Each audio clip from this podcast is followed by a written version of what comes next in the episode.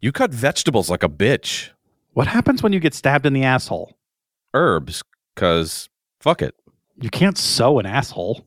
It's The Bear, Season one.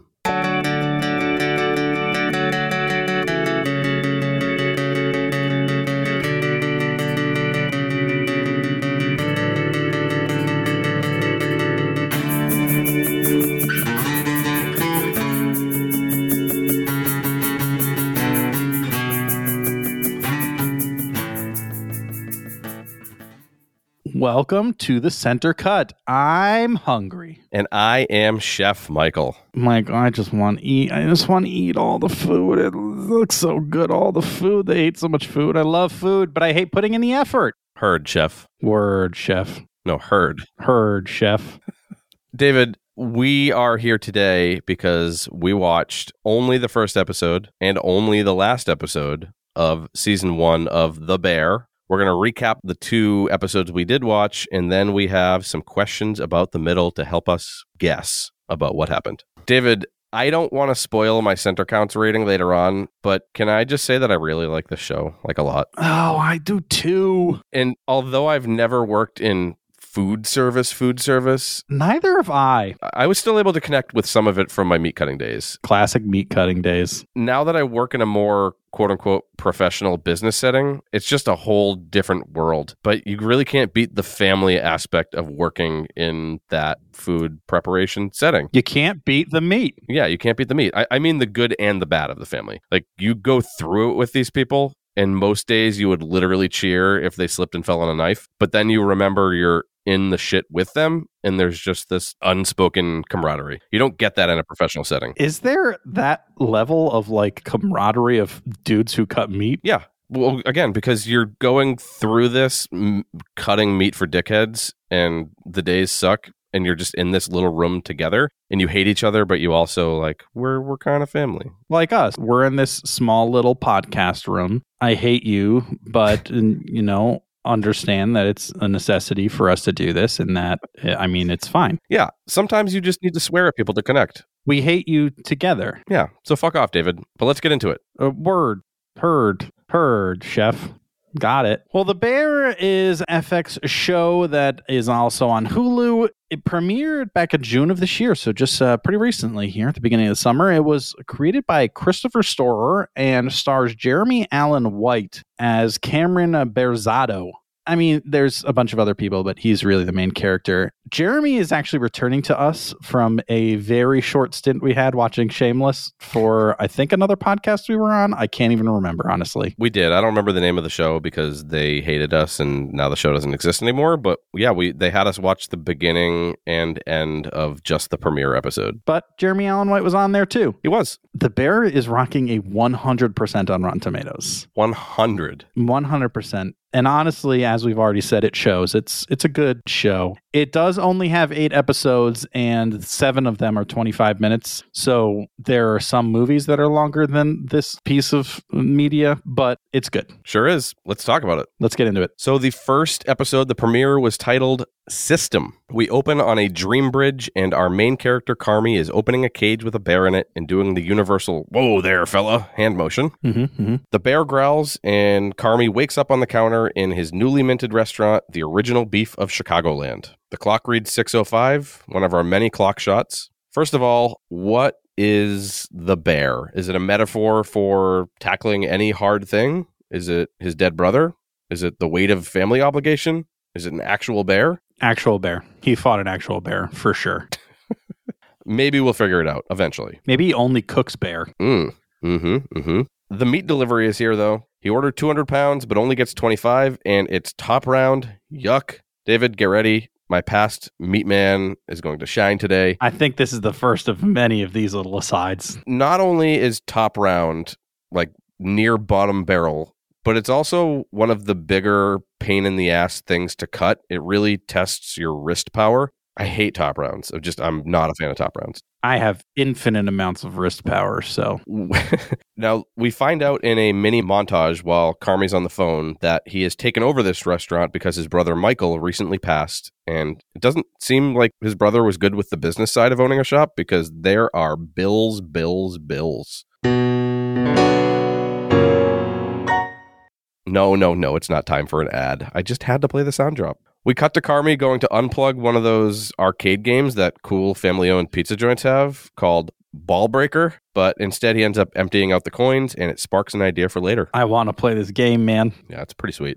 He slowly over-trims the fat on the top round and then just runs out of the restaurant. The show is just so hectic. It's just, every scene that takes place in the beef is just like, bam, nope, now over here, yelling, okay, new shot. It definitely encapsulates that hectic type of environment. Yeah, it's really intense. As Carmy's just back cutting carrots, we get our first scene of him calling everybody chef, but Tina, another cook, thinks he says Jeff, and she continues thinking he says Jeff and just calls everyone Jeff the whole rest yeah, of the show. Yeah, I mean, presumably like someone corrected her at some point, but she's just like sticking with it because it's funny to her now. It, it, it is pretty hilarious when she's just yeah. calling everyone Jeff, which is fantastic. Yeah. Now it's just like long form montage at this point. We get a bunch of shots of old photographs, presumably of Carmy and his family from the past interspersed. But we learn that basically Carmy keeps his jeans in an oven at home. He's always at the beef, so who needs an oven or other pants? I get it. He trades the jeans and the Ball Breaker spoils for some back alley,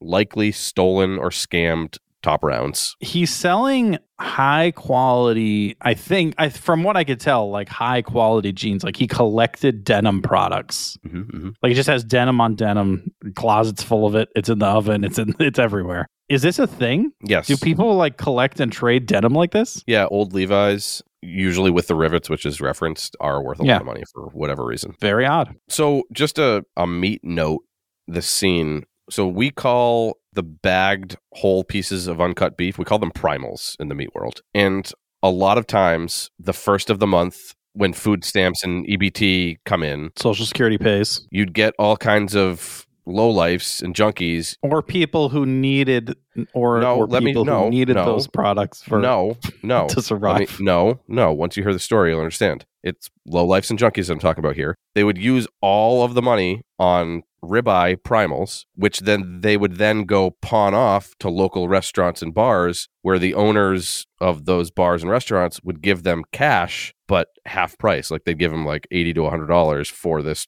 two hundred dollars piece of meat. So it's a win for the food establishment owner. They get half price meat. It's a win for the druggie. They get free cash from big government. They're just getting like eighty to one hundred dollars of cash that they can spend on drugs. It's a win for the store because we're selling a high ticket item. And it's just a big fat L for Democrats everywhere who think that handouts are the answer, because unfortunately, a lot of them are abused like this. I've never lived in a place where the meat market is so intense like that. What do you mean intense? That's intense. Like restaurants having to buy back alley druggy meat yeah. instead of just buying meat the real way. Yeah. I mean, I know that owning a small business, especially restaurants, is extremely difficult. But yeah, that that's just crazy. So like back alley gene meat trades kind of happen. Yeah. So it definitely legitimized it. But Carmy has the meats. He tweets that there's going to be a one day only Ball Breaker tournament, trying to rustle up some customers. And he calls Sugar, his sister, played by Chris Elliott's daughter, Abby, to bring him a jacket that he needs to give the back alley meat salesman to finish off the deal. Weird. Why is your sister nicknamed Sugar? I hate that. Well, the three kids are Sugar, but are both of the brothers, are Carmy and Michael, called Bear because of their last name? I don't know if she calls them both Bear. That's right. Because we that's the only time we hear someone calling him Bear is her. Right. Right, but then Michael is also referenced as Bear as well. So I think it's just because of their last name, they're both called it's Bear. It's because their last name. Why is she Sugar? Because they're Bear. She's Sugar Bear. The family's a big fan of Golden Crisp cereal, okay? Maybe. Good point. Good point. We next meet Sydney, the new sous chef that Carmy brought in. Uh, it's her first day, and just like Carmy, she's young and way too polished to be at this seedy little dump, but family also called her because the beef was her dad's favorite place. We now start to meet the rest of the crew. There's Ibrahim. He doesn't like the system getting fucked with. Tina, again, mad that Carmy's using her pot, still calling him Jeff. Marcus is the doughboy. He really needs a new mixer. Carmy promises him he'll get one eventually. And then we meet Gary. He's kind of a mystery man. Who really knows what Gary does? I don't Gary. know what Gary does. I like Gary a lot. Tina gives Sydney some rookie shit, and then good old Richie finally rolls in next. He's probably my favorite character. The first time I watched this, I was like, Michael's going to love this guy because he's a dick. Yeah, I knew I recognized him from somewhere. He was the actor dude who hooked up with Marnie for a little bit in Girls, but he was Michael's business partner and calls Carmy cousin and kind of thinks he runs the place. Yep, he's a dick. Carmy and him get into a little heated discussion in the cooler because he feels threatened since Carmy's coming in and changing a bunch of shit. And Carmy knows what the fuck he's doing.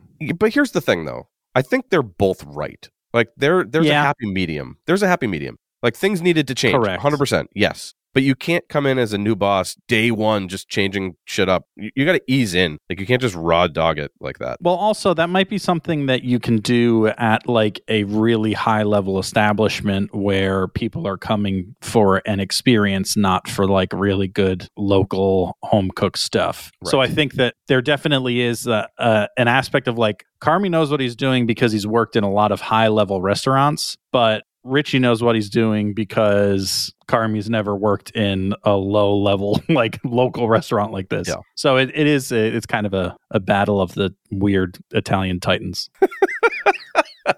Battle of the weird Italian titans. I don't know why I thought that's so funny.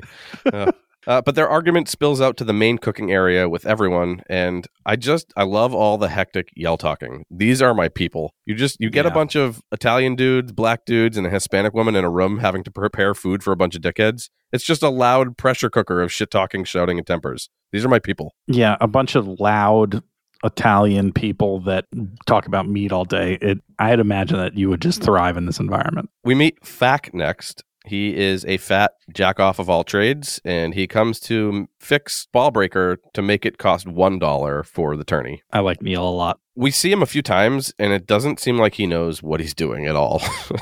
Like, no, he's all. supposed to be like the facilities guy who's like repairing anything that breaks down and, and that kind of stuff. And he's just like, has no, like, it's always like, oh, well, oh, well.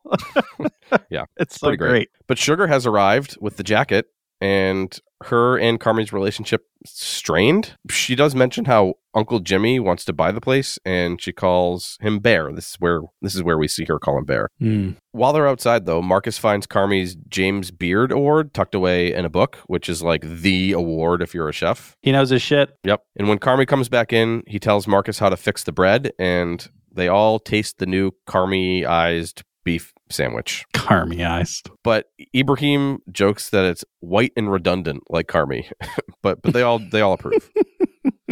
The Ball Breaker nerds are starting to line up outside, and there's this like high school marching band version of Bulls on Parade that plays, and it's kind of awesome. Fak is working on the mixer now. It's a Hobart, and that just brought back so many meat room memories. Many of our machines were Hobart, and they were all pieces of shit. So Hobart, if you're listening, I hope your dick gets stuck in a meat grinder. I hate you, Hobart. Also, we're looking for advertisers, so give us a call.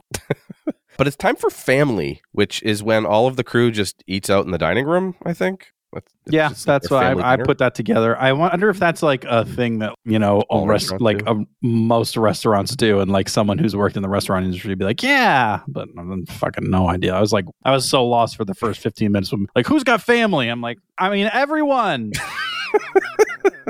Yeah. Most people have a family. I love this scene, though. They, they all give thanks before they eat, and you just get such a great glimpse into each of their characters in a humorous way. Like Fak talking about his two cats, Ralph.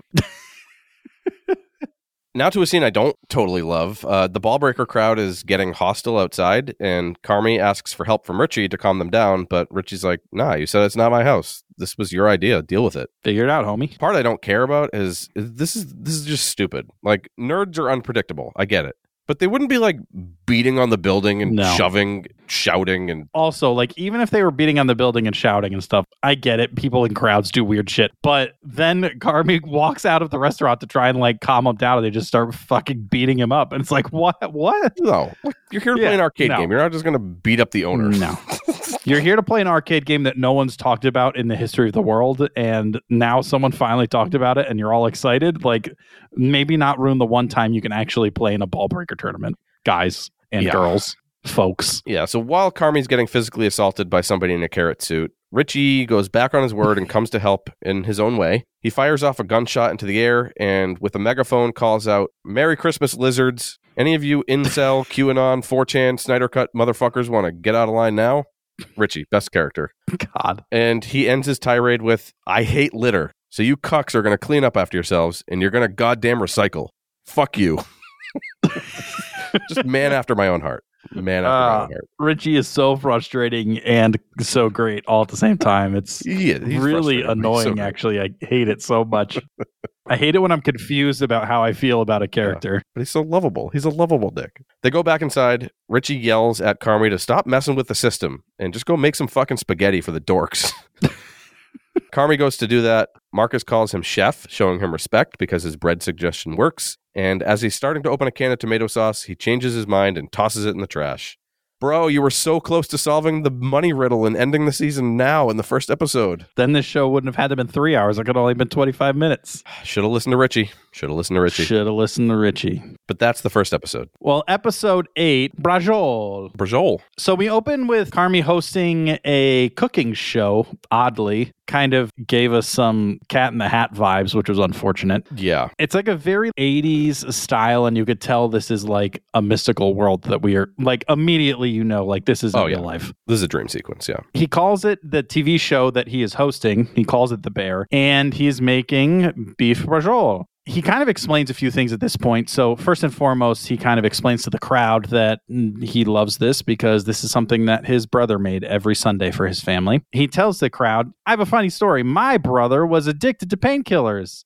And then he Kurt Cobained himself. Huh? We also, at this point, are confirmed that we're in like one of those nightmare dreamscape things that he's in sometimes because there's like glitching happening. Mm-hmm. But this is honestly very... very weird, but he mentions to the crowd that, you know, his brother didn't leave him a letter or no goodbye, nothing. He was just gone. It gets kind of more glitchy as he starts to get ready for cooking and all the food disappears off the table and he starts to kind of freak out and look around for it and like tries to figure out what to do in front of this crowd. The crowd's kind of laughing along like, oh, this is funny, ha ha ha. And then he burns himself and he's starting to freak out. He sees a flash of of the bridge with the, the bear in the cage. And then um, he starts screaming, you know, I can't do this. As he's finishing that up, he awakens to a text from Cicero. Mm-hmm. In that, we get a quick shot of his brother, Michael. Yes. We saw the back of his head in the first episode, but now we see the front of it. And it's John Bernthal. Yeah, he was in, he's been in stuff. Been in all kinds of stuff. R I P Shane. Fuck Rick Grimes. Said what I said. Okay, cool.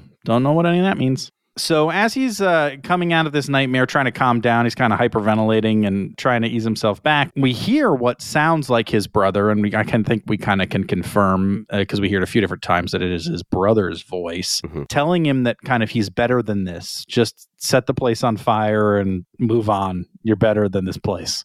Then we cut to an Al-Anon meeting where Karma's speaking to a group. It's kind of a long, drawn-out thing, but we learn a few major things. His brother was a really personable, kind of, he was a people person, just kind of lit up a room, and he was entertaining and funny, and people just wanted to be around him. Carmy thought that his brother Mike was his best friend, but realized over time that he kind of barely knew him as they grew apart. Carm essentially became the best at cooking to simultaneously make his brother proud, but also as kind of like a fuck you because he wouldn't let him work at the restaurant. Mm-hmm. So in his effort to achieve that, he worked at all the best restaurants. And while doing so, kind of finally felt like he belonged. Uh, he felt comfortable, uh, whereas the rest of his life, he never really felt comfortable. But in doing so, he also kind of cut everyone in his life out because he was just so focused on the restaurant and being the best that he cut everyone out around him. And before he knew it, his brother was dead. And that was that. Yeah, this um, this is six-minute scene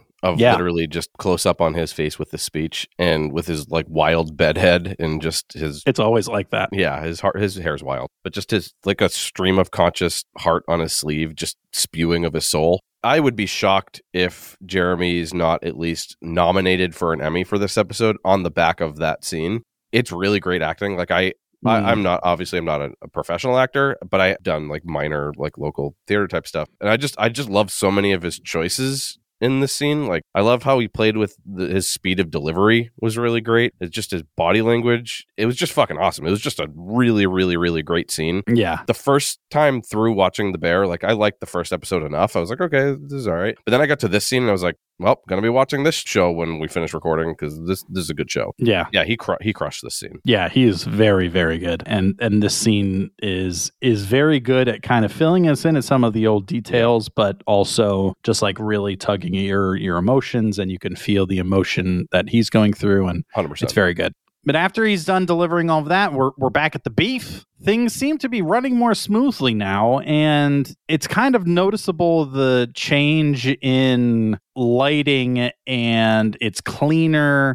Everything is brighter. Like, there is definitely a whole vibe change that happened from the first episode to this episode, I feel yeah. like, when it comes to just the aesthetics of the restaurant. Richie walks into the kitchen limping, and he's explaining to Ibrahim how he got stabbed in the ass. I don't know what in the world would have led him to get stabbed in the ass, but here we are. Carm comes out to tell everyone that the dining room is going to be closed for dinner service tonight because Cicero is having a bachelor party. So he's just like taking over the restaurant because they owe him a bunch of money. And so that means he's going to do what he wants. Who is this guy? Who is this guy?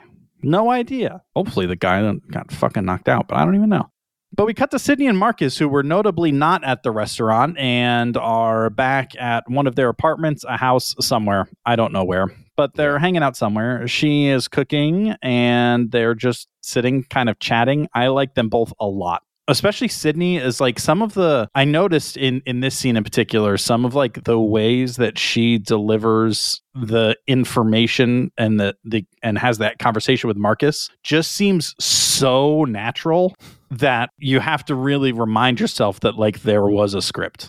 Like, it just felt like oh. supernatural the way that she delivered all this. We do learn that something happened between Marcus and Carmy. We don't know what, but something. They got in some kind of fight or something. Sydney ate a donut off the floor, and her favorite dish that she's ever eaten was made by Carmy, and part of the reason that she came back to work at the beef. Yeah, there's there's a lot here between them. But it, there's a minor line about Marcus's dad and Sydney's mom and how they kind of carry this trait of not being able to stop and how it went down to them. Like Sydney says, oh, like I got that from my mom or whatever. And just reminded me that the show, like while on the surface is about food, it's not really about food at all. Like the show is one hundred percent about family. Yeah. You just cue the Fast and Furious memes, but the show is one hundred percent about family. It's about family. Yeah. And the, the other thing that I, I really like felt in my heart is when they both were talking about how they like literally never went out to eat. So even if they went out somewhere stupid, it was like this big to do. I one hundred percent get that. We got fast food on a semi-regular basis, but I literally can't think of more than one time my entire childhood that my parents took me to like a sit down restaurant, which is fine. Like my, my mom is my favorite chef. Fuck Applebee's. But when you do go, it's like, man, this is like, this is big. Applebee's is ter- ter- terrible. Good. Glad we agree. There are good restaurants out there. Not as good as my mom. Shut up. Okay, fine. Your mom's the best. But uh, we do come back to Carm at the restaurant. He's uh, looking over the books. He's looking through it, and there are a, a number of outgoing notes in here showing huge dollar amounts, like hundreds of thousands of huge. dollars, huge. leaving the restaurant and going to something called K B L. Carmy calls it K B L Electric is what it was labeled as in there. At this point, Tina kind of walks into the office as he's working on this, trying to figure out what the hell's going on. She doesn't know what the hell it was about either. Neither of them really know. But they do kind of have a, a moment talking about his brother and how much she, she loved him. But apparently the amounts that he is looking at add up to the amounts that they owe Cicero. Mm. Back to the restaurant later that night where the bachelor party is in full swing. You know, strippers, cocaine, keg stands, the works. It's, it's in Ball Breakers. It's all very intense. And we see Rich and Carm who are standing outside just having a smoke and chilling, chatting. They definitely seem like they have come a long way in terms of the way that they interact together. Mm. Rich is, is just angry that Mikey kind of got them into this, that they're in this situation. But he also feels terrible because he knew that that he was starting to get hooked on drugs and really didn't do much to try and stop him. So it's kind of a, a little bit of a heartfelt moment. But as it is getting kind of more emotional, a fight breaks out inside the restaurant. and they go running in to break it up. This uh, brawl immediately starts to kind of get them involved instead of letting them break it up. And uh, Richie takes a, just a wild swing at one dude, cracks him on the face, and then he falls and cracks his head on the side of the counter and hits the floor. And everything kind of comes to a standstill. Uh-oh. Carm tries to wake him up, and he's not awakening. Ooh, buddy. Ruh-roh. Not great. Richie's in jail. He's hoping that the guy wakes up. He's apparently in a coma in the I C U. He eventually finds out that the guy did awaken from his coma, so he did not die. So Richie's still going to have an aggravated assault issue to deal with, but he is not gonna go to jail for a long time for manslaughter, which is good. Yeah. Now, before he finds out that the guy survived, he gets his phone call and he calls, I presume, his wife. Yeah, someone named Tiff. That he, I'm guessing it's his wife. Yeah, maybe. But he literally doesn't mention anything at all about what's going on. He's like, hey, just calling to say hi and see how your day was. Masculinity aside, this is one of the good parts of your average man. Like, we hold shit down. Even when we're in the middle of a storm, we hold it down so you don't have to be scared for us. That's not a good part. No, it's a good part. It's I know part. From experience, because it's not a good part. No, it's a good part. We don't. You don't need to put that. All that would all that would do is make Tiff worry. Don't you put that on me, Ricky Bobby. Well, yeah, but no. See, that. That is a very masculine way of thinking. Correct way of thinking. And if you tell that to any woman, she's going to say, don't be a fucking idiot and communicate to me. Don't try and protect my feelings or my emotions. Like, we're in this together and we no, need to communicate. No, I'm in this jail. I'm in this jail cell, not you. In order to be in a functioning and happy relationship. No. I'm in this yeah. jail cell, not you. I don't need to put you in this jail cell with me. And that's all I'm telling oh, you is no. going to do. It's going to put you no, in this no, cell no. with me. Yes, it is. That is a bad old way of thinking, and I don't like it. David does not approve this message. one hundred percent disagree. But also, if Richie went down, I was going to riot. I was also mad that a cop was such an asshole to him. It's like, he owns a restaurant. There was a fight that broke out in the restaurant. He tried to break it up, and a guy got knocked out, and he keeps calling like a deadbeat and a dick and stuff. It's like, fucking relax, man. God. Man, I hate and love Richie at the same time. It's really concerning.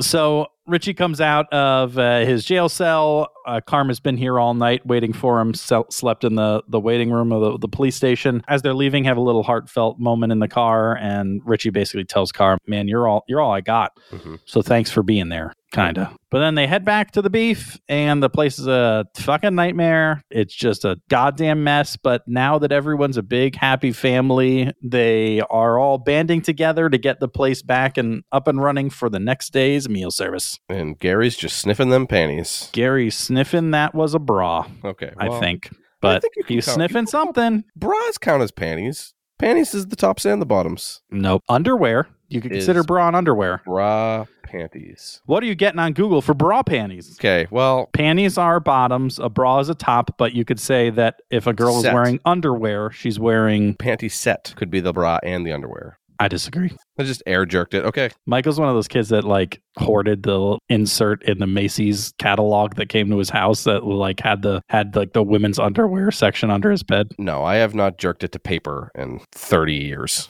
Come on. So Carm kind of apologizes to Marcus at this point too. So Marcus did come in and he's starting to get kind of situated, and they have a little a very short but poignant apology session there. And then a delivery arrives of meat. Turns out it's pork and not beef. That's not ideal. And the nope. delivery guy's like, I don't know. Delivery like, guy. Come on, dude. Grade A asshole. Both times the guy's like, oh, take it up with my order. The guy sucks. I'm just a delivery guy. So he starts to kind of run around the restaurant to see if they have any spare beef left over, stuff like that. And they're just like completely out. So at this point, the music starts. It's like, okay, this was a very clear, Carmy's going into chef mode. And he's like, I got to figure out a solution. We get the shot to the clock to look at what time it is. And the music's starting up. And he's like darting around. And I was like, yep, we know what this is. He's getting in the zone and he's about to start cooking when he goes to start up the grill. He blows on it to get it started, at least from what, what it looked like to me is that he didn't do this on purpose, but I don't know. Mm. A big blaze starts up the whole girl's on fire, and he just kind of stands there stunned. You can kind of hear just like his brother in the background, like, just burn the place down. I could just let this happen. Like, yeah. This could be it. And the insurance money comes and just back to my fancy chef life. Yeah. And as he's uh, in this kind of stunned state, we do hear the rest of the crew come in and put out the fire. Richie slaps him to break him out of his uh, his little stunned state that he's in. And Carm is now in back. They got they got the fire out and everything. He's trying to get his shit together. And at this point, Richie comes in and pulls out an envelope from like behind a cabinet or a locker or something that he knew was there. He hands it to Carmy and, and basically says, I couldn't bring myself to give this to you because it made it real. We learn later that is a note from his brother. So he heads out to the literally cleanest alley in all of Chicago. It was like cleaner than inside my house. Yeah. It was insane. But he heads out into the alley and he's kind of preparing himself to read the note. Before he does, he decides, I'm going to text Sydney and apologize. And he texts her and does so. They have a weird conversation back and forth, but she knows it's an yeah. apology. So then he decides to get the envelope open. It says on the front, to Carmy from Mikey. He opens it and inside is an index card. On one side, it says, I love you, dude. Let it rip. Ugh. Which we learn multiple times is kind of the thing that his brother used to tell him all the time. That let it rip note wrecked me. Yeah. Yeah, it's rough. And then he, he flips the card over, and on the other side is a recipe for family meal spaghetti. And the recipe is listed as ten cloves of garlic, basil steeped in oil, and two twenty-eight ounce cans of San Marzano tomatoes. The smaller cans taste better. Carmy laughs at it for a moment, and then back to business as usual. Mm-hmm. We we do see just a very short scene, I have to mention, of Neil and Richie randomly talking, and they have this like touching moment where Neil is like, hey, I heard you got stabbed. I saw that. That was like super tough. That was cool, man. Good job. And Richie's like, yeah, yeah. I, I mean, get, yeah. But it was like, it was just very odd, but it was like, it almost looked like Neil was going to try and kiss him for like a millisecond. No. We learned that Carmy's going to make the, the family tonight, which is that, that family meal in the restaurant before dinner starts. He grabs a few cans of tomatoes, even though you could tell he takes pause in them for a second, because we know from the first episode he hates cans. And if they called Gordon Ramsay to come and get this restaurant back on its feet again, he would have immediately thrown all those cans away first day. Yep. But he gets cooking, starts up the garlic and the, the basil and the oil and everything, and then is sauteing some onion in a pan and goes to add the canned tomatoes, flips it over into the pan, and there is a weird thing in the middle of it that he kind of sifts through to, to figure out what the hell it is, and it is a wad of a bunch of one hundred dollar bills. Here's the thing. They had all those cans of tomatoes. Like, they had a lot of cans of tomatoes. So many cans of tomatoes that no one's touched. And they haven't used them once since Michael died, even before Carmy got there. Like, there was a period before Carmy got there where Michael was dead and the restaurant was still... Do we know? Do we know I mean, if this, the restaurant was open, or maybe they closed it temporarily? Maybe, but even still. They're having so many money problems that there would have been a point where Carmy would have swallowed his pride and used the food that was fucking available to him because they don't have any money. Either that or just sell the cans of tomato on the black market. You can get like fifty cents a can, bro. Oh my God. You get like like three food stamps a can, baby. I just, why would they have been there that whole time without being used? Tell me yeah. why. It makes no sense. It makes no, no sense. Agreed. Yeah. I was very confused by that. Breaking into my Backstreet Boy anger. Yeah. That was great. The only thing I could think is like, what if only like three days elapsed over this whole season? No, no, no, no, no. No, no, no, no, no, no. It felt like weeks, months even. It did kind of feel like weeks, but also, why are there so many tomatoes? What's the deal with tomatoes? Well, he's found some money. He's like, oh shit. So then the next few scenes are just of everyone joining in to open every fucking can of tomatoes in this whole goddamn restaurant. They are just piling up stacks of cash on the floor in piles of tomatoey juice. I know everyone's excited about the money, like I get it, but could we not have figured out a little bit better of a process for yeah. the money removal from these tomato cans? Then just do a little rinsey rinse and put them in a pile. Then fucking let's make a giant m- tomatoey mess all over the floor. They show a scene of like some on the fucking ceiling. Like, what were you doing? How are you opening that can of tomatoes and getting out the money inside? Did like Neil walk in and was like, I'll get some, and just like chucked a can at the wall? I don't understand. I don't understand. They're uh. all covered in tomato, which is like, you know, I don't do a ton of cooking, but I cook from time to time, and I don't get covered in it. Like covered in it. I just don't get it. But they found just loads of money. Basically, all of the money that was going to K B L was in these cans of tomatoes. Mm-hmm. And as they're finishing up their money retrieval, Sydney walks in.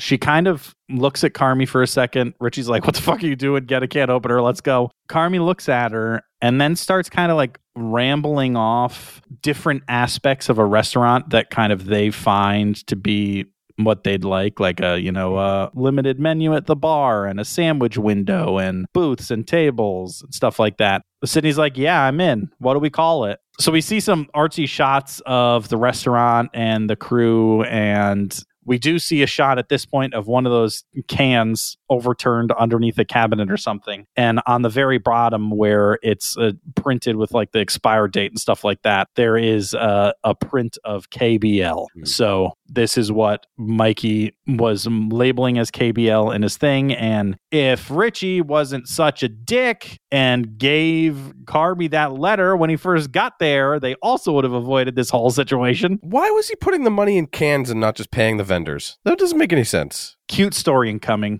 My dad, for an anniversary present for my mom one year, bought a ring, but he didn't want to just give it to her because my dad's too extra, and he needed to find something else to do other than building my motherfucking treehouse. So what he did was he cut the bottom of a coffee can, took all the coffee out, put the ring in there, put all the coffee back in, Ugh. resealed the bottom, and gave it to my mom and said, I did something stupid. Some guy at work offered me this can for one hundred dollars and said there could be something in it, so I got it. Why don't you open it? Okay, the whole thing up to that point was cool. Then my dad, like, yeah. that part is like, okay, mm-hmm. put a little bit more effort in. Come yeah. on. It takes a lot of fucking effort to reseal an aluminum can. For him to open all of these cans, remove about a cup of tomato. Yeah, that's the thing. You're gonna put the it. money in and then reseal the thing. Was he doing anything else? Just pay the vendors. Yeah. Why didn't he just pay the vendors? I don't understand. Was he hoarding money because he owed Cicero from something shitty that he did in his past? You know, like it could have been part of the drugs, or it could have been partly, you know, some gambling issue, something like that. He owed Cicero, and this was his way of saving up to pay off Cicero to be done with that. And then he was going to get the restaurant back on his feet. Is that what the plan was? Perhaps. I hope we find out in season two. Maybe. But cut to Carm, who's hanging a sign in the window. The beef is closed. Thank you so much for your patronage. The Bear is coming. Mm-hmm. So their new restaurant is going to be The Bear. It is going to be, I'd assume, at this very location. Cut back to everyone enjoying a nice family-style spaghetti dinner. Even Sugar's here and some dude sitting next to her who I presume is a significant other of some sort, but we don't know. Mm-hmm. Carmy looks up from the table, happy, smiling, and looks towards the kitchen, and we get another shot of his brother turning around and smiling. And that's the end of Brajoul. Yeah, I would be okay if all seasons of shows ended with an epic happy ending with Radiohead playing over it. It was just all regular shit they were doing, but it felt it felt cathartic, especially with Carmy and Michael exchanging smiles at the end. It's just a great show, man. Give me the rest of the season in my veins. I want to see all this shit. Here's the thing. You could play Radiohead over a dog taking a shit, and I'd be clapping like, bravo, bravo. Like it just, it just makes things sound more important. It just makes things look more important. Yeah, it's true. I would agree with that. I don't know why. What I thought was interesting about the end of this is it felt complete. It did. This could end here, and I don't know. It felt like all of their problems are now solved. I'm curious on like what the drama of season two would even bring, because this did feel very final. There's going to be a will they, won't they between Marcus and Sydney, and between Richie and Fak. Oh, uh, yeah, for sure. But then it's going to go from like a drama show to like a sitcom. Here's the thing. You say drama. This is considered a comedy. Like if you pull it up on Hulu, it says The Bear comedy. No way. Yep. That's absurd. Well, here's the thing. In nowadays, like there's so much blending between your like every there's no such thing as like a comedy or a drama anymore. Every like every show is a dramedy. And that's what this is. Okay, but we we uh, we watched the episodes. David, before we get into our questions about the middle, it's time for a center commercial. I'm storing all of the money we get from it in so many cans of tomatoes, guys. Oh, my God. Today's episode is brought to you by Heart Soul Heat. Spicy. Heart Soul Heat is on a mission to change the idea of what one hundred percent American looks and tastes like. Raul Benavides, founder and C E O of Heart Soul Heat, is the son of Mexican immigrants. His grandfather, Eleno Rodriguez Ochoa, started a candy company in Monterrey, Mexico in nineteen forty and is a big inspiration for the brand. By the year twenty forty-five, the U S will be made up of a majority of black Indigenous people of color, according to projections. This change in racial demographics is leading the change in higher spice levels in foods they eat and the demand to be represented in the brands that they purchase from. We see you. Heart Soul Heat is here to inspire you and elevate everyday meals into something really special. Even though I am the whitest person I know and I have a little baby tongue, this honey is right up my alley. Raul says, I am not into heat that will hurt you, but I want to open up your taste buds to another level. Well, you've opened me, Raul. Using only the best one hundred percent American ingredients, their ghost honey is made using only three simple raw ingredients. Raw honey, ghost peppers, and vinegar. No artificial sugar, additives, corn syrups you can't pronounce, or other stupid additives. I am not normally a spicy guy, but the best part about this honey is that it's just the right amount of heat without being overpowering and disturbing the other flavors. It's about a three point five out of ten on the heat scale. You can put this stuff on pizza, fruit, cheesecake, fried chicken, and waffles. Hell, just squirt it in your mouth like you're filming volcano porn. This ghost honey is my new addiction, and I have, no lie, ordered my own bottle so I can put this stuff on everything. Check out hot soul heat dot com. Buy yourself a bottle or two, because they have one hundred percent satisfaction guarantee. Trust me, I read the fine print. You'd be crazy not to try this honey. And tell them Michael and Dave sent you. Well, David, now that people have whet their appetites with that sweet, sweet ghost pepper honey, what should they be doing? They should be sending us pictures of themselves just covered in honey. Just covered in it. I want to see you covered in this spicy honey. At the centercutcast at gmail dot com. Yeah, you could also send us a recording of your reaction to tasting this amazing, amazing sweet honey at podinbox.com slash the centercut. Sure can. And maybe, just maybe, when my honey comes in the mail, I'll take a picture of me with honey all over my face and post it to our Instagram. I don't want to see it on your face, big boy. Okay. But it'll still be on the Instagram. Get excited.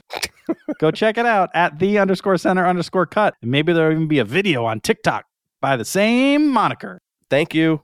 Thanks. All right, David, we are here. We're cooking. Let's do it. We have questions about the middle. Can we just hurry up? I'm so hungry. Yes. Okay.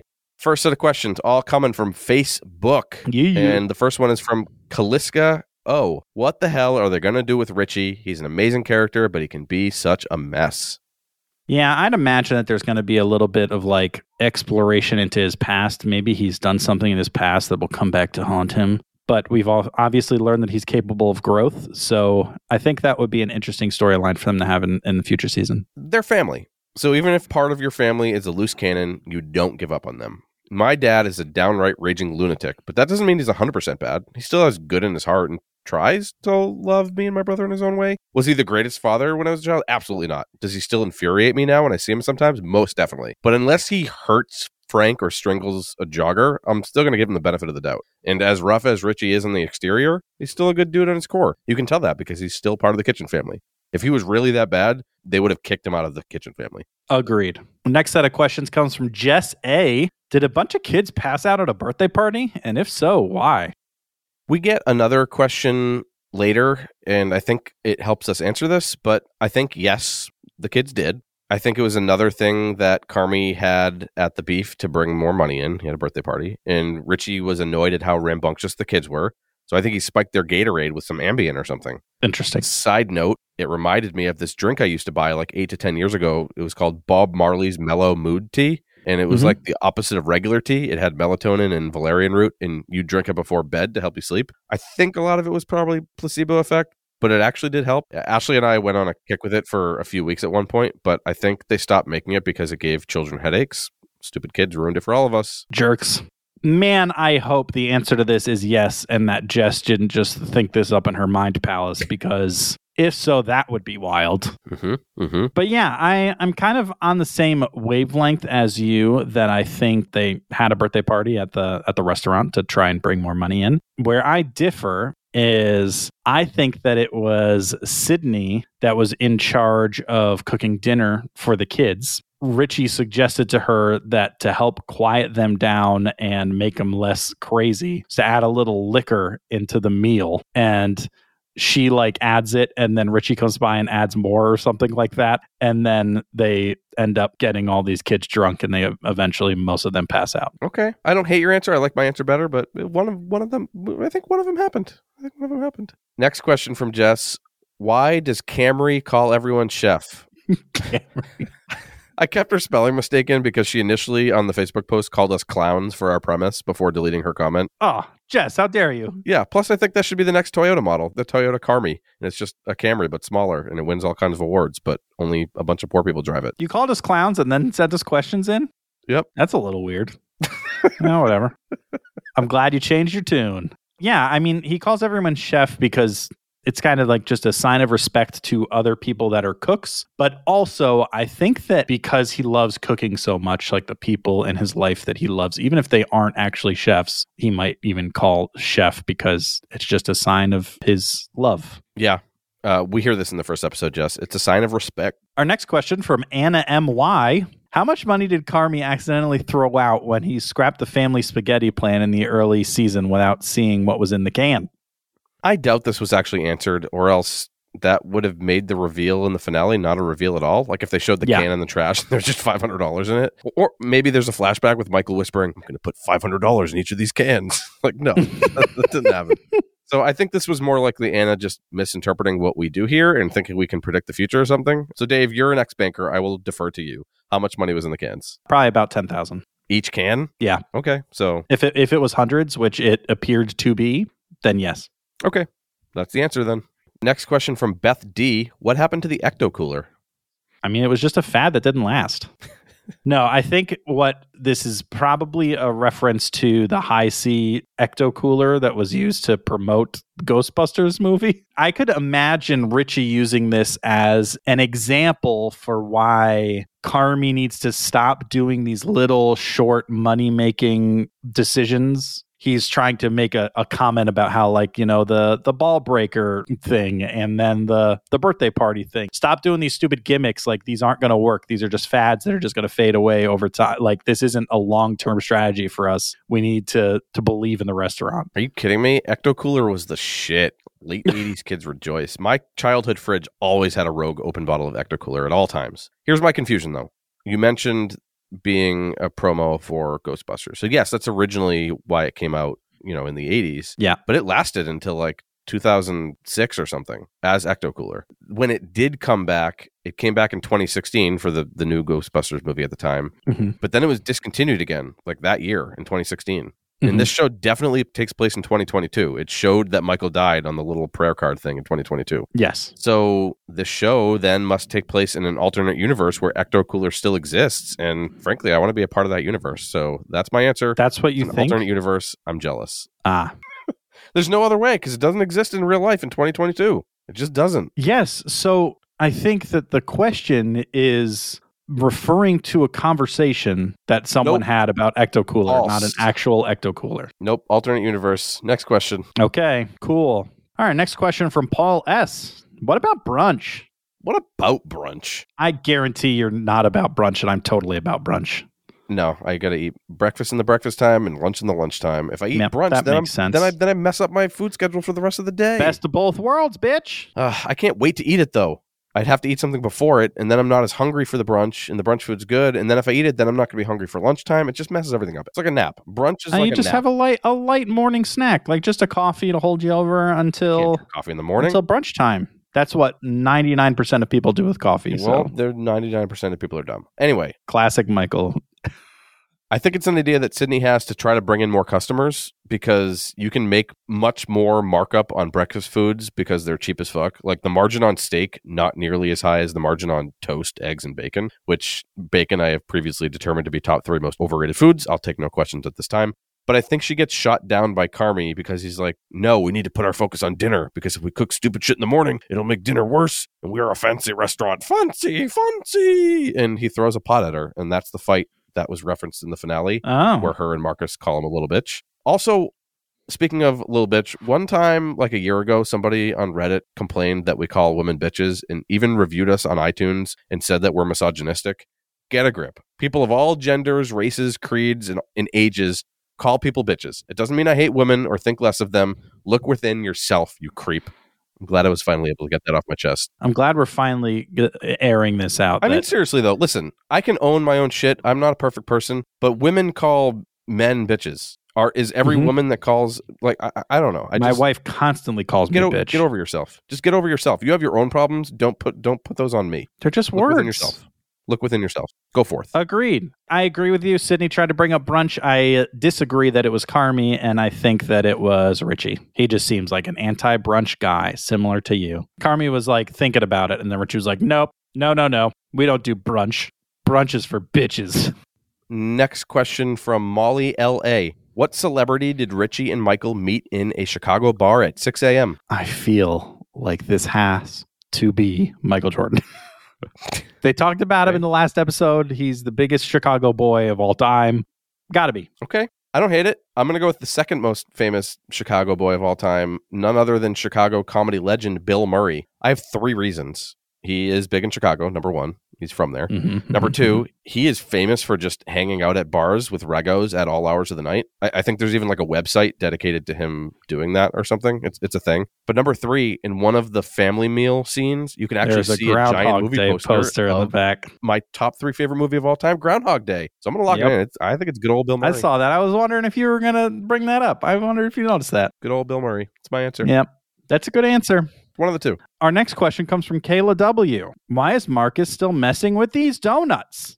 I'm biased. I have a donut tattoo on my arm. I get it. But donuts are fire. And I think he dreams of opening up a donut shop of his own. So he's messing with them because he's fitting to perfect his craft. And I also think that Sydney probably has a sweet tooth and he's trying to impress a girl. That's why dudes do like ninety-five percent of things. So he's trying to impress Sydney. Yeah, I would definitely agree with that. They, we can definitely feel that there's some kind of tension there between the two of them for sure. Romantic tension. Mm-hmm. I also completely agree that he's just like, he's trying to learn and be better. Carmy and Sydney being here and like him getting to see like what it's capable of and what it's like to like be able to do that. I think like he has, he's kind of adopted that same drive of like just wanting to be better. He enjoys it and he wants to, he wants to do it. So he's, he's trying to learn. So that's why he's still messing with the donuts. Plus donuts are great. Yep. Next question from Barbara B. Did his brother secretly visit the restaurant where Carmy was studying, realized he's an amazing cook, and that is the reason why he left the business and the money to him upon his death? This is a theory. Keep your fan fiction out of here, Barbara B. Which is my grandmother's initials. But could it have been a thing? Yeah.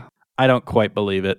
I think he was saving up money to pay off his debts to Cicero, but... Yeah, I, I surprisingly think no. I think the question is leading us to think that it is, but I think Barbara made it up. I think he was too busy with his own shit and never made it out there to check it out. That would also basically mean that his suicide was premeditated for like years, which seems bonkers. Yeah, that's that's dumb. Barbara Bree, get out of here. I mean, you can stay yep. here, but, but get out of here with your fanfic. Yeah, yeah, that's wrong. Disagree. So our next question from, our next few questions from Maricela D R. What's the deal with Carmy and fires? I think we get a flashback to his chef training days, and we get a scene of him watching a rival chef making like creme brulee or something, and the shit flames up and the dude burns his arm off. So that kind of affected him. We saw a flashback of a man burning his arm clean off. Yeah. You sure about that? Also, I think it's a metaphor for watching all of his work that he's done go up in flames. Yeah, so I think like with cooking in general, fire is a big thing, right? Like you're constantly dealing with it. You're constantly, you know, trying to wield it effectively. So I think that that's part of it. But I also feel like there is this fear, especially with Carmy, of like the fire, not only real fire, but the like the fire he has in himself of cooking taking over his whole life and him missing the things around him. So I think that it kind of works on a few different levels. I don't think it's he was burned as a child or something like that. I think no. it's more it's more mental than that, but also he's work- dealing with fire and burning himself constantly. So it could, it is also a very physical part of his life. For sure. Next question from Maricela. Why do they call each other cousin if they're not related? My guess is that Mikey and Richie were extremely close, uh, maybe even from childhood, and considered each other family and just started calling each other cousin when they were young. And because Carmy is the brother of Mikey, then he is by relation also a cousin in this little world that Richie has developed in his mind. But I also think that it's just it's just a family thing. Like they're just they were, you know, running this business together and they're close, so they're cousins. I think it's the non-food industry way of showing respect. Like Carmy has chef, Richie has cousin. Same idea, but it's just it's a thing that people do, especially from Euro countries like Italy, Portugal, you know, the, the cool ones. We all have cousins who aren't actually cousins. Just a thing. Our next question here. What two actions could have prevented all the restaurant's financial woes they went through in season one?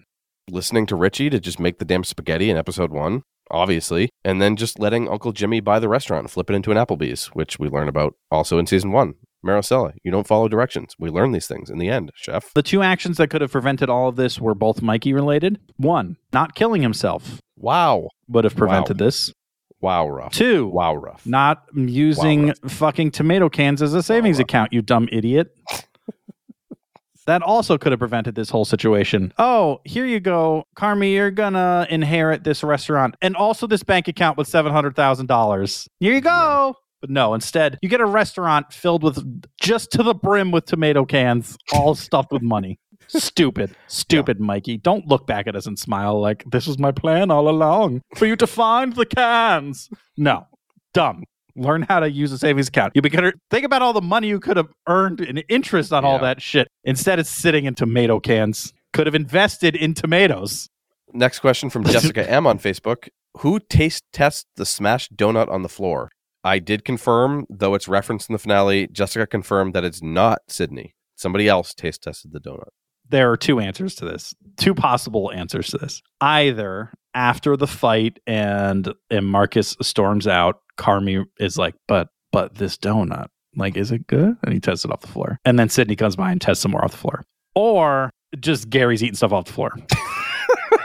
Gary's walking by and like picks up a piece off the floor and eats it. And he's like, hmm, yeah, that's, that's pretty good. And then just keeps moving on. Uh, I went with Marcus. Just kidding, oh, just yeah. Okay. No, so no, like, that wouldn't make any sense. He could have like still wanted to see how it was. Uh, that's actually not a terrible answer. Wow. That was my joke answer. No, I, I have narrowed it down to three people and none of which are Marcus. I think you're right. It's either Gary. I'm a big proponent of eating shit off the floor. Builds your immune system. So I definitely agree that it could be him. Option two, also Carmy. He could have felt bad for destroying it, and then he sneaked a lick like a sad puppy. I think the third option is Fak. He doesn't seem like he had a job before the first episode, and they pay him in sandwiches. So I could one hundred percent picture him eating some of the floor donut. You think Neil Fak is just homeless and he just doesn't have any money? That's it. So he's and, like, eat he lives donuts. In his car, yeah. and then comes in and plays Ball Breaker and tries to fix the... like all the stuff around it, pretends to know anything about anything, but has no idea. Yeah, and eats floor donuts. It's possible. So, yeah, why the fuck not? That would... Man.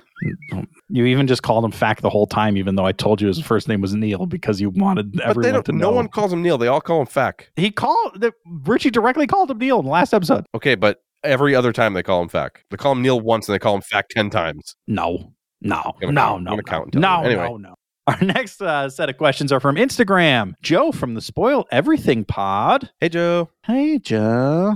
Is there an actual bear at all in this show? It is literally how the show opens, Joseph. Spoiling everything. True to form, I see. But I guess one could technically argue that there is not That actually was a, bear, a dream bear. I think what Joe is trying to say is, does Carmy ever... in real life, in, you know, not in his little dream world, come in contact with an actual bear? No shit, David. That's what I was going to say before you interrupted me. But Well, it, I like semantics. To correct you before you can correct yourself. Semantics, yes and no. Okay. Good answer. Good answer. Good answer. Good answer. Uh, no, I think it's just always in his nightmares. I don't think yep. there's an actual bear. Okay. The bear is his brother. Mm. Next mm. question from Instagram is from our pal Nate Haskell. We did Leon the Professional with him. Leon. That was a good that was a good movie. That was cool. Yeah. What's the best way to calm down noisy children? So I think this is a reference to the conversation that Richie has with Sydney when she's preparing the food for the child party, and he says liquor. Yeah, this connects to that question from earlier about the birthday party, and instead of pin the tail on the donkey, they played spike the drink with some sleeping pills. one hundred percent confident. Nailed it. That's a strong thing to be one hundred percent confident in. Yeah, well. But I appreciate your resolve. Right. Our last question comes from our real life friend, Charlene, who asked, what did Sydney do that ended up being published in the paper? By the paper, I'm guessing Charlene means newspaper. Chicago is a big enough city to still have physical paper versus online only. And what I, what do you think? That she had a scientific study published? Possibly. And that was the paper, her I mean, dissertation donuts, yeah. for her master's in foodery? Yeah. No, I'm going to connect this with Marcus's donut obsession. And I bet he did this because she won a famous donut eating contest in the city. So that's why he's trying to woo her with the whole treat. So the whole reason that he's obsessed with donuts is because he's trying to woo Sydney, a lover of donuts? Yep. All right. Well, that's that's a storyline for sure. Wow. That's intense. I think this is related to the child party. I think that she ends up at the paper because she gave a bunch of liquor to a bunch of children who then passed out in the restaurant. Wouldn't she be charged with aggravated assault or manslaughter? I don't think so. I think that it was just like, a, well, this happened. Bad job, Sydney. I don't know. We're talking kids here. I feel like her punishment would be worse than Richie stopping a fight and knocking out a drunk dude. Disagree. Okay, fine. Why I'm right and you're wrong. Well, those were our questions about the middle. I feel pretty good, Chef. Chef David. Jeff David. It is time for center counts. Jeff Michael, let's do it. I think that I'm going to give this a six out of seven. Okay. Because that's how we score them. You should know by now, listener. Pay attention. Six out of seven. It's really good. It's really good, guys. Honestly, the only reason I probably marked it down one was two small reasons. One is that I am not a giant drama person because it just is too much for me and I don't like it all that much. However, since this is a comedy, I guess I don't need to worry about that. But secondly, I love and also hate how I love and also hate Richie. Mm. I don't know. Like, he's such an asshole, but like in a nice way. Mm-hmm. It's crazy to me that I could watch this entire show and this dude could hand a letter. Who are you to fucking decide when Carmy should be reading a letter from his brother? Get that shit out of here. Like, that was my first instinct, was like, are you kidding me, dude? Like, what are you doing? But then at the same time, it's like, ah, it's Richie. That's Richie. That's going to be season two. Is not even going to be called The Bear. It's going to be called That's Richie. And it's just going to be all about Richie and his escapades. I hear what you're saying, but if Michael really wanted to give it to him, then fucking give it to him and don't put it behind a dirty old stinky locker. He didn't put... No, okay. Richie put it back there to hide it until he was ready to give it to Carmy. No, I don't buy it. Michael puts shit in weird places, okay? He puts it in weird places. I mean, that's true. So what if the letter was also in a can of tomatoes? That's what I'm saying. Anyway, I'm going to go six out of seven as well. I'm I was very close to putting this in the rarefied air of the second thing ever to be seven out of seven. But my only thing that kept it at a six really is just the stakes. Like, we were almost there with Richie nearly killing a guy, but because it ended up just being him catching a charge and then ended with them finding all the money in the cans, it was just a little too tidy for my liking. It's a very high six out of seven. The acting was awesome. The characters are awesome. The dialogue is awesome. The direction is awesome. You feel just as stressed as the characters. Even the shots of food were cool. I one hundred ten percent am going to watch the middle now that we're done recording. It's a definite gem. Chef's kiss. And I talked myself into a seven out of seven. It doesn't... Here's the thing. seven out of seven doesn't mean it's perfect. It doesn't have to be perfect to be seven out of seven. If I think of my only other show that I gave a seven, Outer Range, this is obviously a very different show from that, but it's yeah. but I like this just as much in dif- just a different way. So I, it's a seven. I'm done talking now. It's a seven. Well, seven out of seven. Great show. That's a thirteen out of fourteen. That's pretty, pretty high. Damn good. Pretty dang good. Great shit, David. All right. We are done with The Bear for a moment. What do we have coming up next? Well, first we're going to have a center chat where we decide what type of restaurants, bars, those types of establishments we would open. Mm-hmm. What we would want to own as restaurateurs. We're going to have some ideas, some money-making ideas. We're going to keep all of our profits in tomato cans. Get excited. Mm-hmm. Mm-hmm. Oh, we're going to have so many tomato cans. They're going to be fucking everywhere. What is after that? After that, we are going to be covering The Hunt with Damn Fine T V. Having those ladies back on, they are always a treat. We've been on their show quite a few times, and they are amazing. David, I can't believe it's been so many. It's been almost two full seasons since we've had them on. This is yeah, homecoming. Long, long time ago. But they're coming on, and that episode will be coming out September twenty-eighth. We're going to have Damn Fine T V on my wedding anniversary. This is great. Oh, my. That is pretty great. Yep. Jasmine and Mel's are awesome, awesome, awesome. And that is going to be a fun time talking The Hunt, which is tangentially Lost. We'll talk about it. Can't wait. Can't wait. Oh, no. Can't At least wait. It's not tangentially David Lynch. Well, we're talking to Damn Fine T V, so it's tangentially. I mean, there's going to be David Lynch. Don't you worry. He'll be in there for sure. But that is coming up. I have nothing else, Jeff. I have nothing else either, Jeff. So, like the space in all your tomato cans, it's always better in the center.